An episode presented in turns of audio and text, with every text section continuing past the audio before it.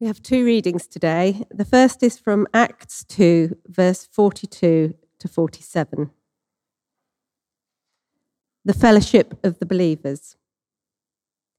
They devoted themselves to the apostles' teaching and to the fellowship, to the breaking of bread and to prayer.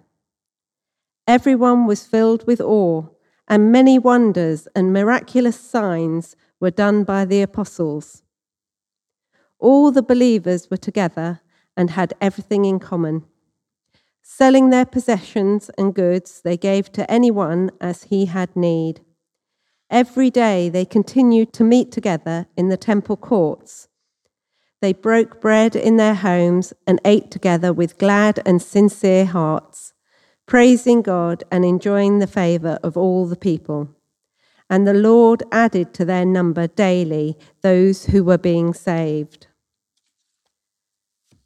And the second reading is from Philippians 1, verse 27 to 30. Whatever happens, conduct yourselves in a manner worthy of the gospel of Christ. Then, whether I come and see you or only hear about you in my absence, I will know that you stand firm in one spirit, contending as one man for the faith of the gospel, without being frightened in any way by those who oppose you. This is a sign to them that they will be destroyed and that you will be saved, and that by God. For it has been granted to you on behalf of Christ not only to believe on him, but also to suffer for him, since you are going through the same struggle you saw I had, and now hear that I still have. Thank you, Lord, for your word. Amen. Uh, well, good morning, everyone. It's uh, great to be able to uh, share with you this morning and uh, continue our study on the letter to the Philippians. Uh, and I've called this talk One Faith, One Church, and One God. And before we start, I'd just like to pray. So, Heavenly Father, thank you for this opportunity to come and share your word. I pray, Lord, that you would use me this morning to speak words of truth and wisdom for your glory. In Jesus' name, Amen. Amen. So today we rejoin Paul, who uh, at this point is still under Roman guard, and he's writing to the church in Philippi, which he founded uh, a few years before. Now, before we get to the text itself, I'd just like to start by asking a question. And that question is Has anyone here ever achieved anything that they are genuinely proud of, no matter how long it took? Just pop your hand up if that's you. So nobody here's ever achieved anything they're proud of. of course. well done. Okay. Okay, now keep your hand up if that, on your way to achieving this, you found uh, a difficulty of some kind. Yeah, good, good. Fantastic. Okay, so put your hand up again if, as well as this difficulty, you faced some kind of opposition or resistance from something or someone on the way to achieving that, this thing that you are proud of. Yeah. Pretty much all of you put your hand up in the first place. Last question. Put your hand up one more time if you found it much easier when you found the right people came alongside you and aided you to help you with this thing that you found so difficult to achieve. Yeah, of course. Brilliant. The reason I ask is because a lot of things in life that we set out for and that we strive for, and the things that we're passionate about and that are important to us, and that are close to our hearts, they're not always easy to get. Resistance and opposition is almost a guarantee, along with sacrifice and cost. Whether it's a business venture, whether it's starting a degree, or whether it's having a difficult conversation with a family member or a friend, uh, or maybe it's moving away to start a new chapter in your life, whatever it is that you are wanting to achieve, there will be sacrifice and cost at some point along the way. And here, Paul has been speaking of the living cost of what it means to be a true follower of Jesus. And actually, that we are likely to be opposed, and especially in these days for the early church, even suffer for him. Paul himself, as we heard last week, is already in chains for his faith. And now he's uh, actually physically tied to a Roman guard under house arrest with no idea if he'll ever be freed from prison or not. And yet he knows that his suffering is worth the cost of the gospel. And he is content with what it takes to spread the news of Jesus and to build the church. Now, just imagine for a second, if you will, if Paul had decided that early on in his uh, Christian journey that actually it was too hard and that it wasn't worth the cost, and that he threw the towel in early doors how different history would have panned out. And to quote him in last week's passage, to live is Christ and to die is gain. You see, as Christians, we can face all sorts of opposition, even from people closest to us. To give you an example, uh, myself and uh, uh an old friend of mine from Church Crookham Baptist Church were, were talking with a guy just the other day uh, about the Christian faith. And he more or less told us that we were both brainwashed and that all churches are corrupt. Now, of course, this experience in itself is nothing compared to uh, being put in prison or, or being beaten publicly.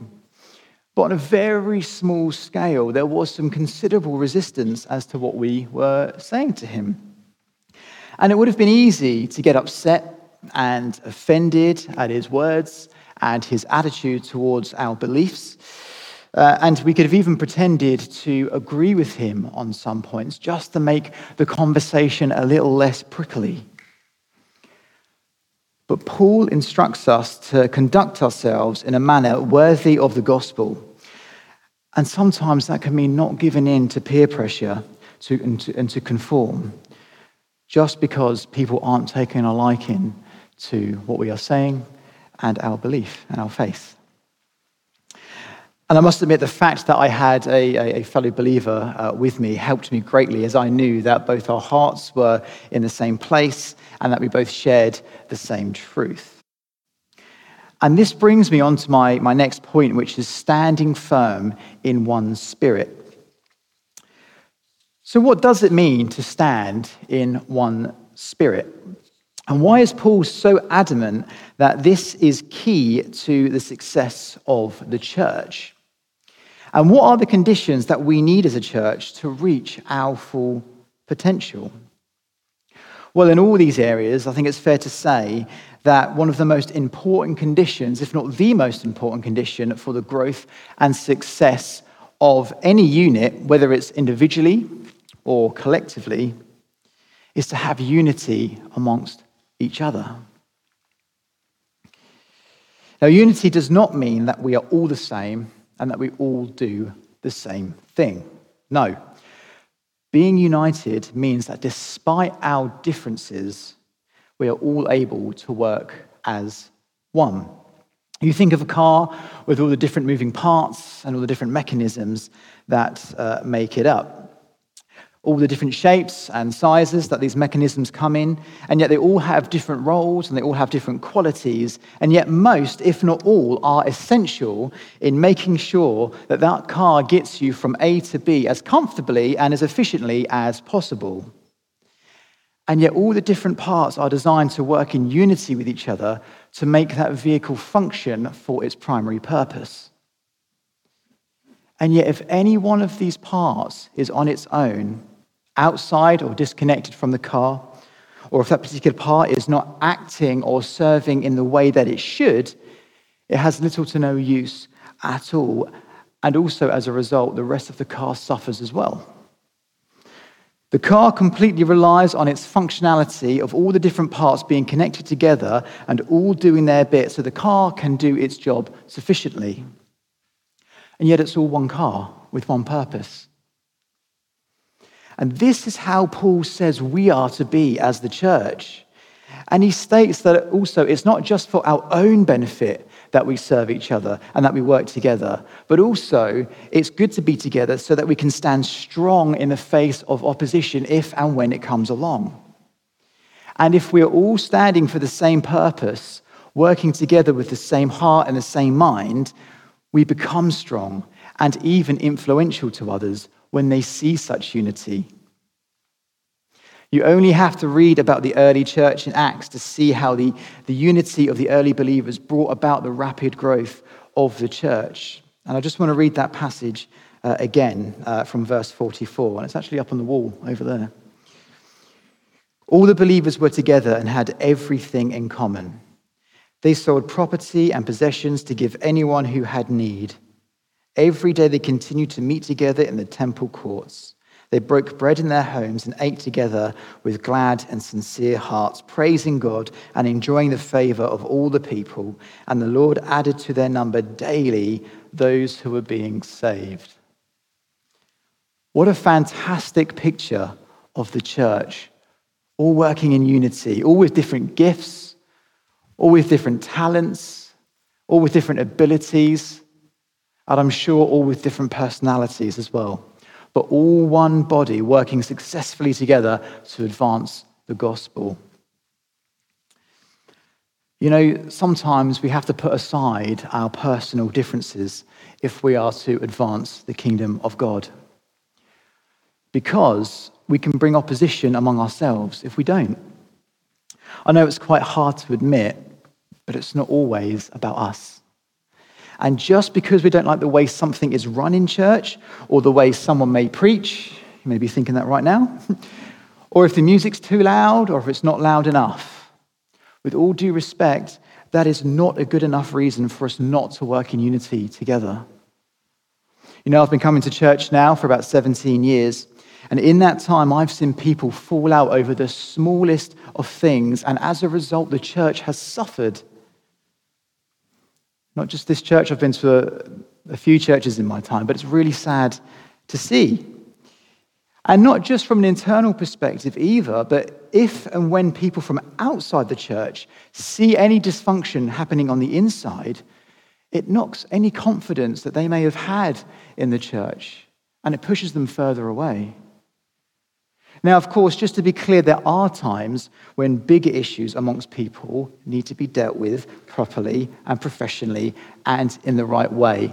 That's not what I'm referring to here. But petty squabbling over minor differences or anything that comes up from pride or ego will never help build the church and keep it strong. You know, recently I've started seeing a, a spate of online um, uh, posts of, uh, from some very well known church leaders slandering other church leaders because of their denominational differences and their different styles of preaching or because of the different styles of uh, worship music that they use. And it's really upsetting to see that this is what they're choosing to spend their time doing tearing holes in each other's churches just because they are not doing it the exact same way as them. Now, what does that look like to anyone thinking of becoming a Christian or who's on the fringes of coming to church? Doesn't bear a great witness, does it? But then flip that on its head. When a church is seen to be working together, united in all ways, and serving each other and the community outside the church, striving together as one team, that bears a great witness, and it's powerful to see, even on the smallest of scales. Okay, so it's hands up time again. Just put your hand up here if anybody uh, in this room has ever helped out with the Fleet Angels on a Friday or Saturday night or someone or has known somebody to have been part of the Fleet Angels team. Anybody at all? Yeah, a few. Yeah, oh, it's okay. You can put your hands up. It's all right. Don't be shy. Yeah, that's yeah. So quite a few people. So for those of you who don't know, the Fleet Angels are a team of people who are made up of church folk from various congregations around Fleet and Church Crookham, and they uh, set up a marquee on Fleet High Street, um, normally on Friday and Saturday evenings, and they look after and keep an eye out for vulnerable uh, drunk people who, uh, just to make sure that they are okay, and they offer like cups of tea, hot chocolate, coffee, uh, biscuits, flip flops if, uh, if their feet are, are, hurting them to walk home in. And this is all um, completely free to the public. Uh, just a friendly presence and a safe space for people to go to on a night out. I'm not actually sure if they're still running, but um, it's not. Janet is um, heading up Fleet Oh, are you? Oh, I didn't know that. Oh, fantastic. Go you. Go. I hope it all goes well. um, so, a few, a few years ago, um, I volunteered with them on a Saturday night. And at first, I wasn't sure uh, what to expect, and I, I, was a little hesitant. And if I'm honest, I was a little scared uh, because I didn't quite know uh, what we'd run into. But when I arrived, I was actually quite taken aback by how organized the team were and how everyone worked together and how watertight their system was from setting up the marquee to turning on the urns, to setting out all the snacks and biscuits, to organizing all the different sizes of uh, flip flops. Um, it was great. Everybody knew what they were doing, and everybody had their job. But what got me the most was the sheer respect and appreciation from the hordes of young people that came pouring out of the pubs and nightclub, most of them half cut. But despite that, I could tell that they really enjoyed spending time with the team of volunteers from Fleet Angels and uh, who were looking after them at the time. And as a result, many conversations about faith would come up, brought on by the young people themselves.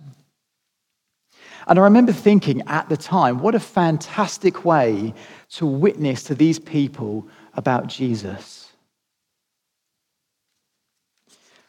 You know, when unity among a team of people is seen to be effective and beneficial to the community, you'll always win people over. Always. Even more so if it's sacrificial. You know, none of these people are getting paid. And of course, like I said before, everything that was given out was completely free. There was no benefit themselves uh, to the people who were working um, on the, uh, the fleet angels, apart from the fact that they were serving Jesus. That makes for a fantastic witness. And it puts the church in good light. You know, another good verse to paraphrase our passage in Philippians today, and I'm sorry I don't, I don't have a slide for this, and I know it's naughty to have three readings, so we didn't, but I'm going to say it anyway. So this is from Ephesians 4 1 to 6, and it just backs up what um, Paul's saying in Philippians. He says, As a prisoner for the Lord, then, I urge you to live a life worthy um, of the calling that you have received. Be completely humble and gentle, patient, bearing with one another in love. Make every effort to keep the unity of the Spirit through the bond of peace. Remember, there is one body and one Spirit, just as you were called to one hope when you were called. One Lord, one faith, one baptism, one God, and one Father of all, who is over all, is in all, and is through all. What a powerful verse. And if we exercise and put into practice these traits on a consistent basis, we keep the church strong. This is why Paul was so pleased with the church in Philippi at the time, because they were living this out. This was their reality. They were united, they were strong, and they were bonded together in this, in this faith, no matter what resistance came their way. And it's also why Paul encourages them not to be afraid when opposition comes along, because not only are we strong when we are united as uh, one church, but God goes with us in our battles.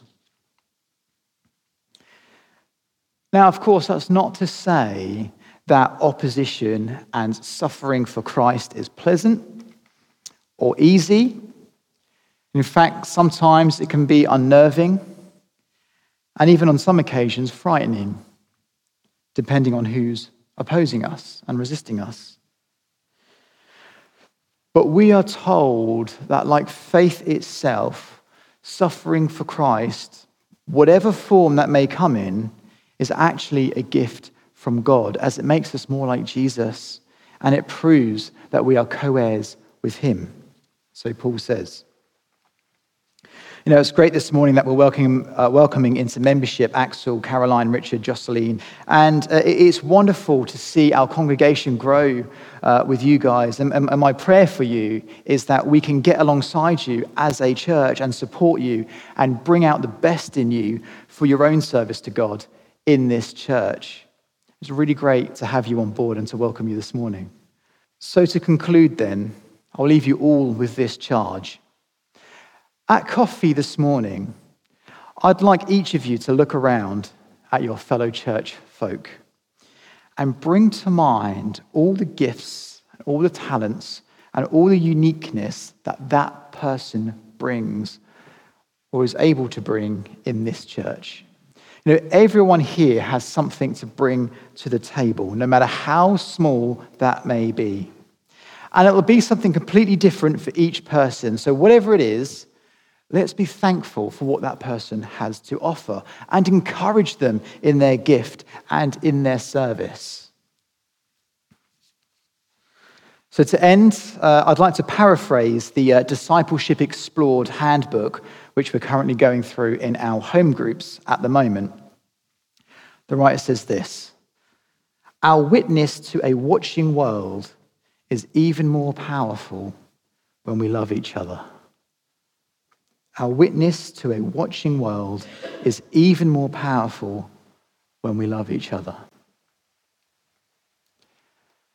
Let's pray then that God will give us all a deep love for all uh, the people that make up the church on the heath, and that we can keep moving forward in one faith and in one spirit. Amen.